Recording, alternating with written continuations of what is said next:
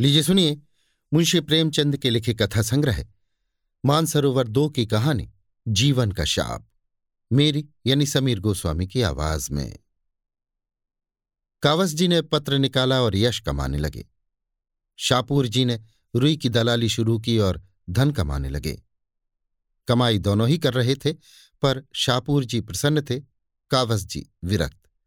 शापूर जी को धन के साथ सम्मान और यश आप ही आप मिलता था। कावस जी को यश के साथ धन दूरबीन से देखने पर भी दिखाई न देता था। इसलिए शापूर जी के जीवन में शांति थी, सहृदयता थी, आशीर्वाद था, क्रीड़ा थी।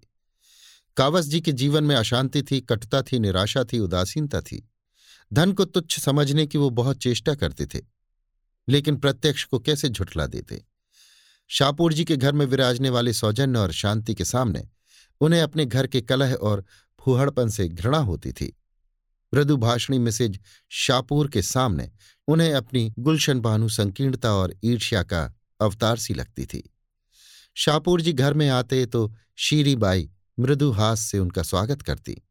वो खुद दिन भर के थके मांदे घर आते तो गुलशन अपना दुखड़ा सुनाने बैठ जाती और उनको खूब फटकारे बताती, तुम भी अपने को आदमी कहते हो?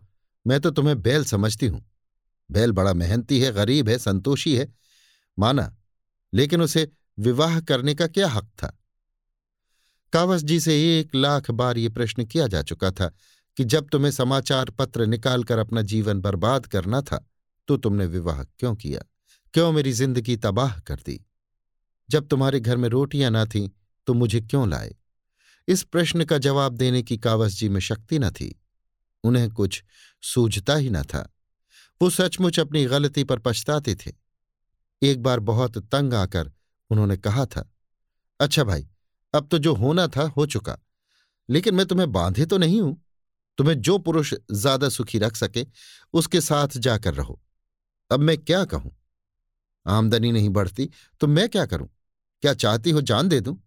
इस पर गुलशन ने उनके दोनों कान पकड़कर ज़ोर से ऐंठे और गालों पर दो तमाचे लगाए और पैनी आँखों से काटती हुई बोली अच्छा अब चौंच संभालो, नहीं तो अच्छा ना होगा। ऐसी बात मुँह से निकालते तुम्हें लाज नहीं आती? हयादार होते तो चुल्लू भर पानी में डूब मरते। उस दूसरे पुरुष के महल में आग लगा दूँगी, उसका मुँह झुलस दूँगी। तब से बेचारे कावस जी के पास इस प्रश्न का कोई जवाब न रहा। कहाँ तो ये असंतोष और विद्रोह की ज्वाला और कहाँ वो मधुरता और भद्रता की देवी शीरी, जो कावस जी को देखते ही फूल की तरह खिल उठती मीठी मीठी बातें करती, चाय, मुरब्बे और फूलों से सत्कार करती और अक्सर उन्हें अपनी कार पर घर पहुँचा देती। कावस जी ने कभी मन में भी इसे स्वीकार करने का साहस नहीं किया। मगर उनके हृदय में ये लालसा छिपी हुई थी कि गुलशन की जगह शीरी होती तो उनका जीवन कितना गुलजार होता। कभी कभी गुलशन की कटुक्तियों से वो इतने दुखी हो जाते कि अमराज का आवाहन करते। घर उनके लिए कैद खाने से कम जानलेवा न था और उन्हें जब अवसर मिलता, सीधे शीरी के घर जाकर अपने दिल की जलन बुझा आते। एक दिन कावस जी सवेरे गुलशन से झल्लाकर शापूर जी के टेरेस में पहुँचे तो देखा शीरी बानू की आँखें लाल हैं और चेहरा भरभराया हुआ। जैसे रोकर उठी हो। कावस जी ने चिंतित होकर पूछा, आपका जी कैसा है? बुखार तो नहीं आ गया? शीरी ने दर्द भरी आँखों से देखकर रोनी आवाज़ से कहा, नहीं, बुखार तो नहीं है। कम से कम देह का बुखार तो नहीं है। कावस जी इस पहेली का कुछ मतलब न समझे। शीरी ने एक क्षण मौन रहकर फिर कहा, आपको मैं अपना मित्र समझती हूँ, मिस्टर कावस जी। आपसे क्या छिपाऊं? मैं इस जीवन से तंग आ गई हूँ। मैंने अब तक हृदय की आग हृदय में रखी। लेकिन ऐसा मालूम होता है कि अब उसे बाहर न निकालूं तो मेरी हड्डियाँ तक जल जाएँगी। इस वक्त आठ बजे हैं, लेकिन मेरे रंगीले पिया का कहीं पता नहीं। रात को खाना खाकर वो एक मित्र से मिलने का बहाना करके घर से निकले थे और अभी तक लौटकर नहीं आए। ये आज कोई नई बात नहीं है। इधर कई महीनों से ये इनकी रोज की आदत है। मैंने आज तक आपसे कभी अपना दर्द नहीं कहा। मगर उस समय भी जब मैं हंस हंसकर आपसे बातें करती थी, मेरी आत्मा रोती रहती थी। कावस जी ने निष्कपट भाव से कहा, तुमने पूछा नहीं कहाँ रह जाते हो? पूछने से क्या लोग अपने दिल की बातें बता दिया करते हैं? तुमसे तो उन्हें कोई भेद न रखना चाहिए। घर में जीना लगे तो आदमी क्या करे? मुझे ये सुनकर आश्चर्य हो रहा है। तुम जैसी देवी जिस घर में हो, वो स्वर्ग है। शापूर जी को तो अपना भाग्य सराहना चाहिए। आपका ये भाव तभी तक है, जब तक आपके पास धन नहीं है। आज तुम्हें कहीं से दो चार लाख रुपए मिल जाए तो तुम यो न रहोगे और तुम्हारे ये भाव बदल जाएँगे। यही धन का सबसे बड़ा अभिशाप है।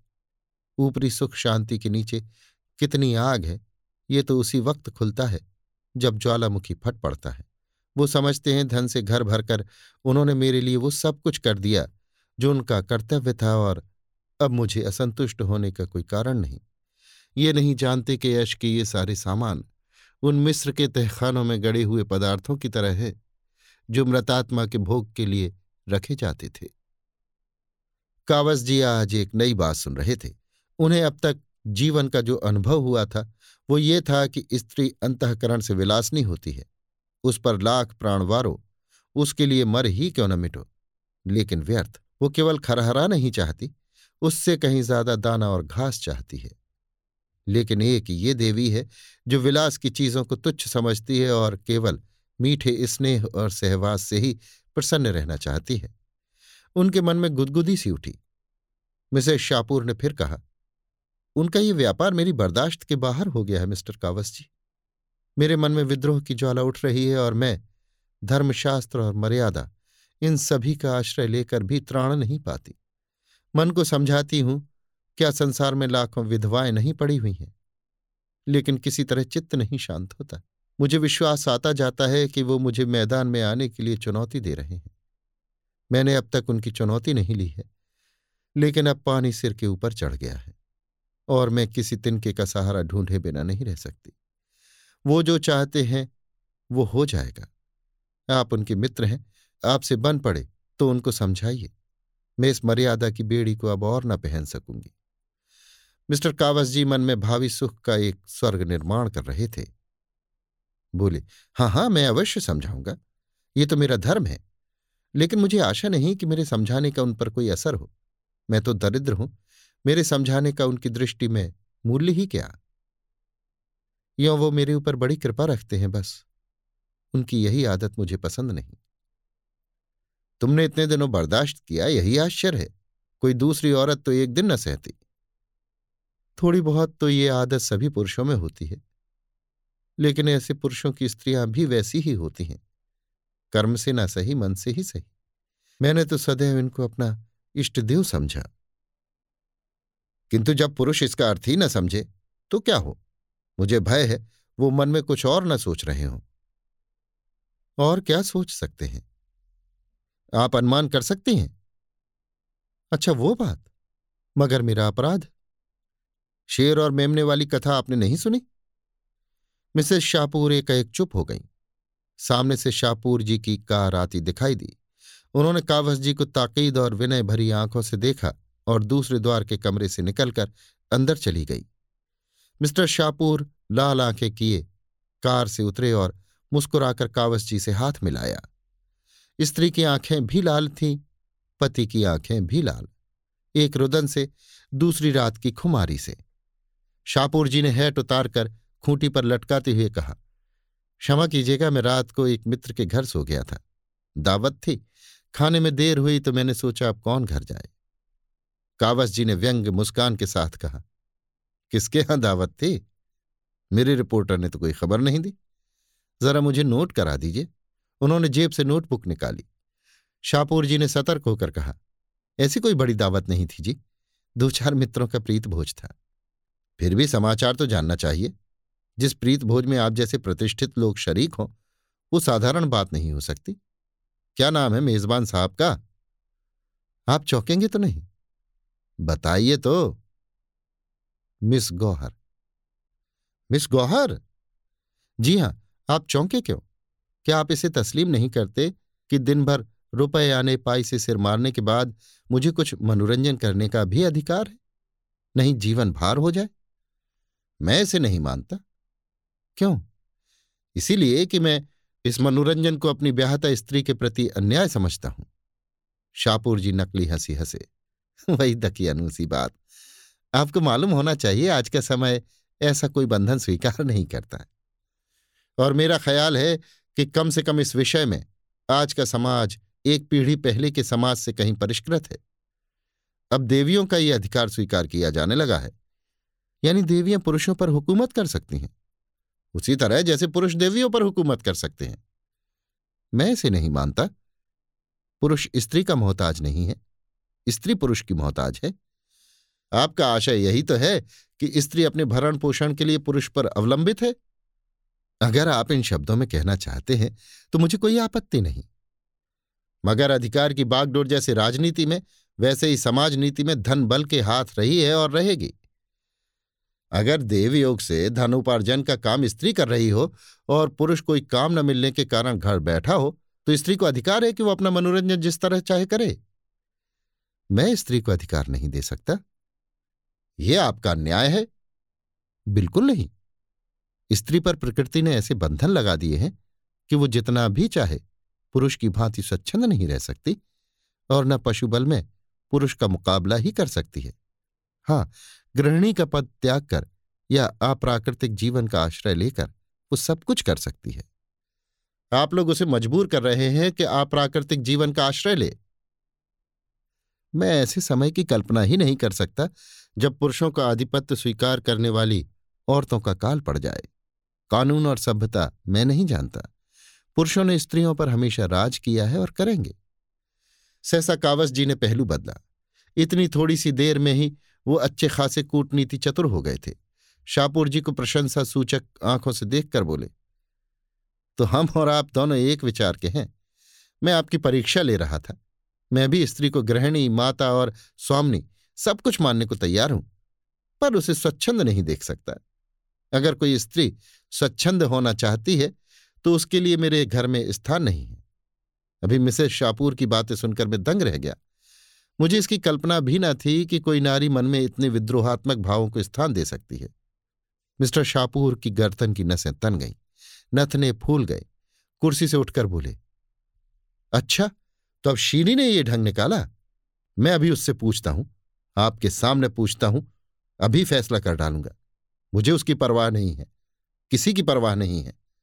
बेवफा औरत, जिसके हृदय में जरा भी संवेदना नहीं, जो मेरे जीवन में जरा सा आनंद भी नहीं सह सकती, चाहती है, मैं उसके अंचल में बंधा बंधा घूमूं। शाहपुर से ये आशा रखती है। अभाग्नि भूल जाती है कि आज मैं आँखों का इशारा कर दूँ तो एक सौ शीरियाँ मेरी उपासना करने लगे। जी हाँ मेरे इशारों पर नाचें। मैंने इसके लिए जो कुछ किया, बहुत कम पुरुष किसी स्त्री के लिए करते हैं। मैंने? मैंने? उन्हें ख्याल आ गया कि वो ज़रूरत से ज़्यादा बहके जा रहे हैं। शीरी की प्रेममय सेवाएँ याद आईं। रुककर बोले, लेकिन मेरा ख्याल है कि वो अब भी समझ से काम ले सकती है। मैं उसका दिल नहीं दुखाना चाहता। मैं ये भी जानता हूँ कि वो ज़्यादा से ज़्यादा जो कर सकती है, वो शिकायत है। इसके आगे बढ़ने की हिमाकत नहीं कर सकती। औरतों को मना लेना बहुत मुश्किल नहीं है। कम से कम मुझे तो यही तजर्बा है। कावस जी ने खंडन किया। मेरा तजुर्बा तो कुछ और है। हो सकता है, मगर आपके पास खाली बातें हैं। मेरे पास लक्ष्मी का आशीर्वाद है। जब मन में विद्रोह के भाव जम जाए तो लक्ष्मी के टाले भी नहीं टल सकते। शाहपुर जी ने विचारपूर्ण भाव से कहा, शायद आपका विचार ठीक है। कई दिन के बाद कावस जी की शीरी से पार्क में मुलाकात हुई। वो इसी अवसर की खोज में थे। उनका स्वर्ग तैयार हो चुका था, केवल उसमें शीरी को प्रतिष्ठित करने की कसर थी।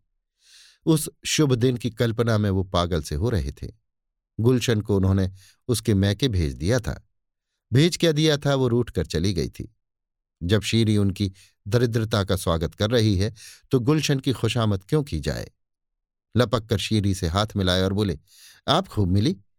मैं आज आने वाला था। शीरी ने गिला करते हुए कहा, आपकी राह देखते देखते आँखें थक गईं। आप भी जबानी हमदर्दी ही करना जानते हैं। आपको क्या खबर? इन कई दिनों में मेरी आँखों से कितने आँसू बहे हैं? कावस जी ने शीरी बानू की उत्कंठापूर्ण मुद्रा देखी, जो बहुमूल्य रेशमी साड़ी की आब से और भी दमक उठी थी, और उनका हृदय अंदर से बैठता हुआ जान पड़ा। उस छात्र की सी दशा हुई जो आज अंतिम परीक्षा पास कर चुका हो और जीवन का प्रश्न उसके सामने अपने भयंकर रूप में खड़ा हो। काश वो कुछ दिन और परीक्षाओं की भूल भुलैया में जीवन के स्वप्नों का आनंद ले सकता। उस स्वप्न के सामने ये सत्य कितना डरावना था। अभी तक कावस जी ने मधुमक्खी का शहद ही चखा था। इस समय वो उनके मुख पर मंडरा रही थी और वो डर रहे थे कि कहीं डंक न मारे। दबी हुई आवाज़ से बोले, मुझे ये सुनकर बड़ा दुख हुआ। मैंने तो शाहपुर को बहुत समझाया था। शीरी ने उनका हाथ पकड़कर एक बेंच पर बिठा दिया और बोली, उन पर अब समझाने बुझाने का कोई असर न होगा, और मुझे ही क्या गरज पड़ी है कि मैं उनके पाँव सहलाती रहूँ? आज मैंने निश्चय कर लिया है, अब उस घर में लौट कर न जाऊँगी। अगर उन्हें अदालत में जलील होने का शौक है तो मुझ पर दावा करें मैं तैयार हूँ। मैं जिसके साथ नहीं रहना चाहती, उसके साथ रहने के लिए ईश्वर भी मुझे मजबूर नहीं कर सकता। अदालत क्या कर सकती है? अगर तुम मुझे आश्रय दे सकते हो तो मैं तुम्हारी बनकर रहूँगी। तब तक तुम मेरे पास रहोगे। अगर तुम में इतना आत्मबल नहीं है तो मेरे लिए दूसरे द्वार खुल जाएँगे। अब साफ़ साफ़ बतलाओ, क्या वो सारी सहानुभूति जबानी थी? कावस जी ने कलेजा मज़बूत करके कहा, नहीं नहीं शीरी, खुदा जानता है, मुझे तुमसे कितना प्रेम है। तुम्हारे लिए मेरे हृदय में स्थान है। मगर गुलशन को क्या करोगे? उसे तलाक दे दूँगा हाँ यही मैं भी चाहती हूँ। तो मैं तुम्हारे साथ चलूँगी। अभी इसी दम। शाहपुर से अब मेरा कोई संबंध नहीं। कावस जी को अपने दिल में कंपन का अनुभव हुआ। बोले, लेकिन अभी तो वहाँ कोई तैयारी नहीं है। मेरे लिए किसी तैयारी की ज़रूरत नहीं। तुम सब कुछ हो। टैक्सी ले लो। मैं इसी वक्त चलूँगी। कावस जी टैक्सी की खोज में पार्क से निकले। वो एकांत में विचार करने के लिए थोड़ा सा समय चाहते थे। इस बहाने से उन्हें समय मिल गया। उन पर अब जवानी का वो नशा न था, जो विवेक की आँखों पर छाकर बहुधा हमें गड्ढे में गिरा देता है। अगर कुछ नशा था तो अब तक हिरन हो चुका था। वो किस फंदे में गला डाल रहे हैं, वो खूब समझते थे। शाहपुर जी उन्हें मिट्टी में मिला देने के लिए पूरा ज़ोर लगाएँगे, ये भी उन्हें मालूम था। गुलशन उन्हें सारी दुनिया में बदनाम कर देगी। ये भी वो जानते थे। ये सब विपत्तियाँ झेलने को वो तैयार थे। शाहपुर की जबान बंद करने के लिए उनके पास काफ़ी दलीलें थीं। गुलशन को भी स्त्री समाज में अपमानित करने का उनके पास काफ़ी मसाला था। डर था तो ये कि शीरी का ये प्रेम टिक सकेगा या नहीं? अभी तक शीरी ने केवल उनके सौजन्य का परिचय पाया है। केवल उनकी न्याय, सत्य और उदारता से भरी बातें सुनी हैं। इस क्षेत्र में शाहपुर जी से उन्होंने बाजी मारी है। लेकिन उनके सौजन्य और उनकी प्रतिमा का जादू, उनके बेसरो सामान घर में कुछ दिन रहेगा, इसमें उन्हें संदेह था। हलवे की जगह चुपड़ी रोटियाँ भी मिले तो आदमी सब्र कर सकता है। रूखी भी मिल जाए तो वो संतोष कर लेगा। लेकिन सूखी घास सामने देखकर तो ऋषि मुनि भी जामे से बाहर हो जाएँगे। शीरी उनसे प्रेम करती है। लेकिन प्रेम के त्याग की भी तो सीमा है। दो चार दिन भावुकता के उन्माद में ये सब्र कर ले, लेकिन भावुकता कोई टिकाऊ चीज़ तो नहीं है। वास्तविकता के आघातों के सामने ये भावुकता कै दिन टिकेगी। उस परिस्थिति की कल्पना करके कावस जी काँप उठे। अब तक वो रनिवास में रही है। अब उसे एक खपरेल का कॉटेज मिलेगा, जिसकी फर्श पर कालीन की जगह टाट भी नहीं। कहाँ वर्दी पोष नौकरों की पलटन, कहाँ एक बुढ़िया मामा की संदिग्ध सेवाएँ, जो बात बात पर भुनभुनाती है, धमकाती है, कोसती है। उनका आधा वेतन तो संगीत सिखाने वाला मास्टर ही खा जाएगा और शाहपुर जी ने कहीं ज़्यादा कमीनापन से काम लिया तो उनको बदमाशों से पिटवा भी सकते हैं। पिटने से वो नहीं डरते, ये तो उनकी फतह होगी। लेकिन शीरी की भोग लालसा पर कैसे विजय पाए? बुढ़िया मामा जब मुँह लटकाए आकर उसके सामने रोटियाँ और सालन परोस देगी तब शीरी के मुख पर कैसी विदग्ध विरक्ति छा जाएगी। कहीं वो खड़ी होकर उनको और अपनी किस्मत को कोसने न लगे। नहीं, अभाव की पूर्ति सौजन्य से नहीं हो सकती। शीरी का वो रूप कितना विकराल होगा। सहसा एक कार सामने से आती दिखाई दी। कावस जी ने देखा शाहपुर जी बैठे हुए थे। उन्होंने हाथ उठाकर कार को रुकवा लिया और पीछे दौड़ते हुए जाकर शाहपुर जी से बोले, आप कहाँ जा रहे हैं? यहीं जरा घूमने निकला था। शीरी बानू पार्क में है, उन्हें भी लेते जाइए। वो तो मुझसे लड़कर आई हैं कि अब इस घर में कभी कदम न रखूँगी। और आप सैर करने जा रहे हैं। तो क्या आप चाहते हैं बैठकर रो वो बहुत रो रही हैं। सच? हाँ बहुत रो रही हैं। तो शायद उनकी बुद्धि जाग रही है। तुम इस समय उन्हें मना लो तो वो हर्ष से तुम्हारे साथ चली जाए। मैं परीक्षा करना चाहता हूँ कि वो बिना मनाए मानती हैं या नहीं। मैं बड़े असमंजस में पड़ा हुआ हूँ। मुझ पर दया करो, तुम्हारे पैरों पड़ता हूँ। जीवन में जो थोड़ा सा आनंद है, उसे मनावन के नाट्य में नहीं छोड़ना चाहता। कार चल पड़ी और कावस जी कर्तव्य भ्रष्ट से वहीं खड़े रह गए। देर हो रही थी। सोचा, कहीं शीरी ये न समझ ले कि मैंने भी उसके साथ दगा की, लेकिन जाऊँ भी तो क्यों कर? अपने संपादकीय कुटीर में उस देवी को प्रतिष्ठित करने की कल्पना ही उन्हें हास्यास्पद लगी। वहाँ के लिए तो गुलशन ही उपयुक्त है। कुड़ती है, कठोर बातें कहती है, रोती है, लेकिन वक्त से भोजन तो दे देती है। फटे हुए कपड़ों को रफू तो कर देती है। कोई मेहमान आ जाता है तो कितने प्रसन्न मुख से उसका आदर सत्कार करती है। मानो उसके मन में आनंद ही आनंद है। कोई छोटी सी चीज़ भी दे दो तो कितना फूल उठती है। थोड़ी सी तारीफ़ करके चाहे उससे गुलामी करवा लो। अब उन्हें अपना जरा जरा सी बात पर झुंझला पड़ना उसकी सीधी सी बातों का टेढ़ा जवाब देना विकल करने लगा। उस दिन उसने यही तो कहा था कि उसकी छोटी बहन के सालगिरह पर कोई उपहार भेजना चाहिए। इसमें बरस पड़ने की कौन सी बात थी? माना वो अपना संपादकीय नोट लिख रहे थे, लेकिन उनके लिए संपादकीय नोट जितना महत्व रखता है, क्या गुलशन के लिए उपहार भेजना उतना ही या उससे ज़्यादा महत्व नहीं रखता? बेशक उनके पास उस समय रुपए न थे। तो क्या वो मीठे शब्दों में ये नहीं कह सकते थे कि, डार्लिंग, मुझे खेद है अभी हाथ खाली है। दो चार रोज में मैं कोई प्रबंध कर दूँगा? ये जवाब सुनकर वो चुप हो जाती और अगर कुछ भुनभुना ही लेती तो उनका क्या बिगड़ा जाता था? अपनी टिप्पणियों में वो कितनी शिष्टता का व्यवहार करते हैं? कलम जरा भी गर्म पड़ जाए तो गर्दन नापी जाए। गुलशन पर वो क्यों बिगड़ जाते? इसीलिए कि वो उनके अधीन है और उन्हें रूठ जाने के सिवा कोई दंड नहीं दे सकती। कितनी नीच कायरता है कि हम सबलों के सामने दुम हिलाएँ और जो हमारे लिए अपने जीवन का बलिदान कर रही है, उसे काटने दौड़ें। सहसा एक तांगा आता हुआ दिखाई दिया और सामने आते ही उस पर से एक स्त्री उतरकर उनकी ओर चली। अरे, ये तो गुलशन है। उन्होंने आतुरता से आगे बढ़कर उसे गले लगा लिया और बोले, तुम इस वक्त यहाँ कैसे आई? मैं अभी अभी तुम्हारा ही ख्याल कर रहा था। गुलशन ने गदगद कंठ से कहा, तुम्हारे ही पास जा रही थी।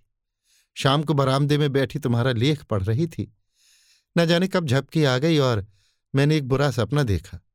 मारे डर के मेरी नींद खुल गई और तुमसे मिलने चल पड़ी। इस वक्त यहाँ कैसे खड़े हो? कोई दुर्घटना तो नहीं हो गई। रास्ते भर मेरा कलेजा धड़क रहा था। कावस जी ने आश्वासन देते हुए कहा, मैं तो बहुत अच्छी तरह हूँ। तुमने क्या स्वप्न देखा? मैंने देखा जैसे तुमने एक रमणी को कुछ कहा है और वो तुम्हें बांधकर घसीटे लिए जा रही है। कितना बेहुदा स्वप्न है और तुम्हें इस पर विश्वास भी आ गया। मैं तुमसे कितनी बार कह चुका हूँ कि स्वप्न केवल चिंतित मन की क्रीड़ा है। तुम मुझसे छिपा रहे हो। कोई ना कोई बात हुई है ज़रूर। तुम्हारा चेहरा बोल रहा है। अच्छा तुम इस वक्त यहाँ क्यों खड़े हो? ये तो तुम्हारे पढ़ने का समय है। यों ही जरा घूमने चला आया था। झूठ बोलते हो। खा जाओ मेरे सिर की कसम। अब तुम्हें एतबार ही ना आए तो क्या करूँ? कसम क्यों नहीं खाते? कसम को मैं झूठ का अनुमोदक समझता हूँ। गुलशन ने फिर उनके मुख पर तीव्र दृष्टि डाली। फिर एक क्षण के बाद बोली, अच्छी बात है, चलो घर चलें। कावस जी ने मुस्कुराकर कहा, तुम फिर मुझसे लड़ाई करोगी। सरकार से लड़कर भी तुम सरकार की अमलदारी में रहते हो कि नहीं? मैं भी तुमसे लड़ूँगी, मगर तुम्हारे साथ रहूँगी। हम इसे कब मानते हैं कि ये सरकार की अमलदारी है? ये तो तुम मुँह से कहते हो। तुम्हारा रोआ रोआ इसे स्वीकार करता है। नहीं, तुम इस वक्त जेल में होते। अच्छा चलो, मैं थोड़ी देर में आता हूँ। मैं अकेली नहीं जाने की। आखिर सुनू, तुम यहाँ क्या कर रहे हो? कावस जी ने बहुत कोशिश की कि गुलशन यहाँ से किसी तरह चली जाए, लेकिन वो जितना ही इस पर ज़ोर देते थे उतना ही गुलशन का आग्रह भी बढ़ता जाता था। आखिर मजबूर होकर कावस जी को शीरी और शाहपुर के झगड़े का वृतांत कहना ही पड़ा। यद्यपि इस नाटक में उनका अपना जो भाग था, उसे उन्होंने बड़ी होशियारी से छिपा देने की चेष्टा की। गुलशन ने विचार करके कहा तो तुम्हें भी ये सनक सवार हुई? कावस जी ने तुरंत प्रतिवाद किया, कैसी सनक? मैंने क्या किया? अब ये तो इंसानियत नहीं है कि एक मित्र की स्त्री मेरी सहायता मांगे और मैं बगले झांकने लगूं। झूठ बोलने के लिए बड़े अक्ल की ज़रूरत होती है प्यारे, और वो तुम में नहीं है, समझे? चुपके से जाकर शीरी बानू को सलाम करो और कहो कि आराम से अपने घर में बैठे। सुख कभी संपूर्ण नहीं मिलता। विधि इतना घोर पक्षपात नहीं कर सकती। गुलाब में कांटे होते ही हैं। अगर सुख भोगना है तो उसे उसके दोषों के साथ भोगना पड़ेगा। अभी विज्ञान ने कोई ऐसा उपाय नहीं निकाला कि हम सुख के कांटों को अलग कर सकें। मुफ़्त का माल उड़ाने वालों को अयाशी के सिवा और क्या सूझेगी? धन अगर सारी दुनिया का विलास न मोल लेना चाहे तो वो धन कैसा? शीरी के लिए भी क्या वो द्वार नहीं खुले हैं जो शाहपुर जी के लिए खुले हैं? उससे कहो, शाहपुर के घर में रहे, उनके धन को भोगे और भूल जाए कि वो शाहपुर की स्त्री है। उसी तरह जैसे शाहपुर भूल गया है कि वो शीरी का पति है। जल्ला और कोढ़ना छोड़कर विलास का आनंद लूटे। उसका धन एक से एक रूपवान, विद्वान नवयुवकों को खींच लाएगा। तुमने ही एक बार मुझसे कहा था कि एक जमाने में फ्रांस में धनवान विलासनी महिलाओं का समाज पर आधिपत्य था। उनके पति सब कुछ देखते थे और मुँह खोलने का साहस न करते थे। और मुँह क्या खोलते? वे खुद इसी धुन में मस्त थे। यही धन का प्रसाद है। तुमसे न बने तो चलो मैं शीरी को समझा दूँ। अय्याश मर्द की स्त्री अगर अय्याश न हो तो उसकी कायरता है, लतखोरपन है। कावस जी ने चकित होकर कहा, लेकिन तुम भी तो धन के उपासक हो। गुलशन ने शर्मिंदा होकर कहा, यही तो जीवन का शाप है। हम उस चीज़ पर लपकते हैं, जिसमें हमारा अमंगल है, सत्यानाश है। मैं बहुत दिनों पापा के इलाके में रही हूँ। चारों तरफ़ किसान और मजूर रहते थे। बेचारे दिन भर पसीना बहाते थे, शाम को घर जाते थे। अयाशी और बदमाशी का कहीं नाम न था। और यहाँ शहर में देखती हूँ कि सभी बड़े घरों में यही रोना है। सबके सब हथकंडों से पैसे कमाते हैं और अस्वाभाविक जीवन बिताते हैं। आज तुम्हें कहीं से धन मिल जाए तो तुम शापुर बन जाओगे, निश्चय। तब शायद तुम भी अपने बताए हुए मार्ग पर चलोगी, क्यों? शायद नहीं, अवश्य।